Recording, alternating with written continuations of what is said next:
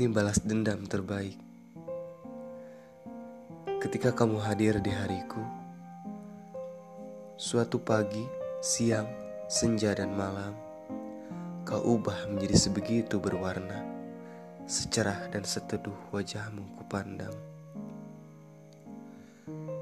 Matamu, suaramu, nyanyianmu yang riang itu menyamarkan seluruh bising menjadi merdu. Lalu hadirmu serta bayangmu adalah ketenangan hatiku, separuh sukmaku. Pada satu titik bifurkasi, seharusnya kuantarkan kepergianmu dengan gembira. Namun, aku hanya bisa memandangimu tanpa sedikit pun senyum. Ada sesuatu yang ingin kusampaikan padamu. Selain ucapan selamat tinggal tentunya.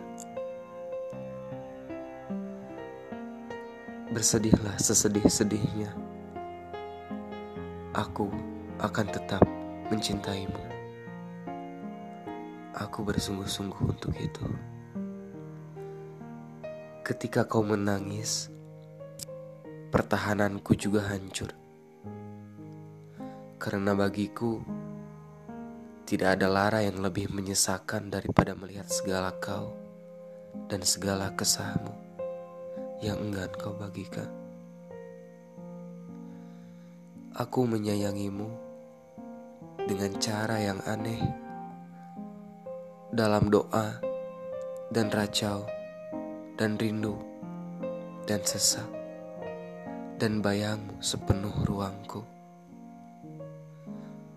Yang kemudian menyadarkanku bahwa ternyata melepaskan membutuhkan cinta yang lebih besar. Bahwa ternyata mengikhlaskan adalah membutuhkan kasih yang lebih murni. Terlalu naif jika aku inginkan menggenggam dan menuntun tanganmu sampai tua.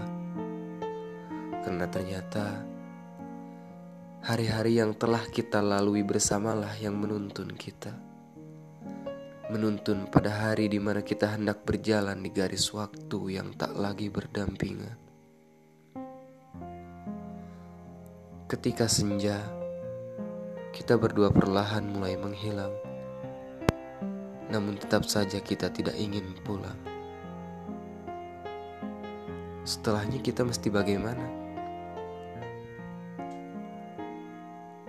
Sengsara terasa ketika menginginkannya, lalu kebahagiaan dapat dirasakan ketika mencintainya. Begitukah baiknya segala rasa itu disimpulkan? Dan atas kesemena-menaan semesta yang memaksakan kita berpulang tanpa tahu arah dan tujuannya perasaan, maka menjadi bahagia adalah balas dendam yang terbaik.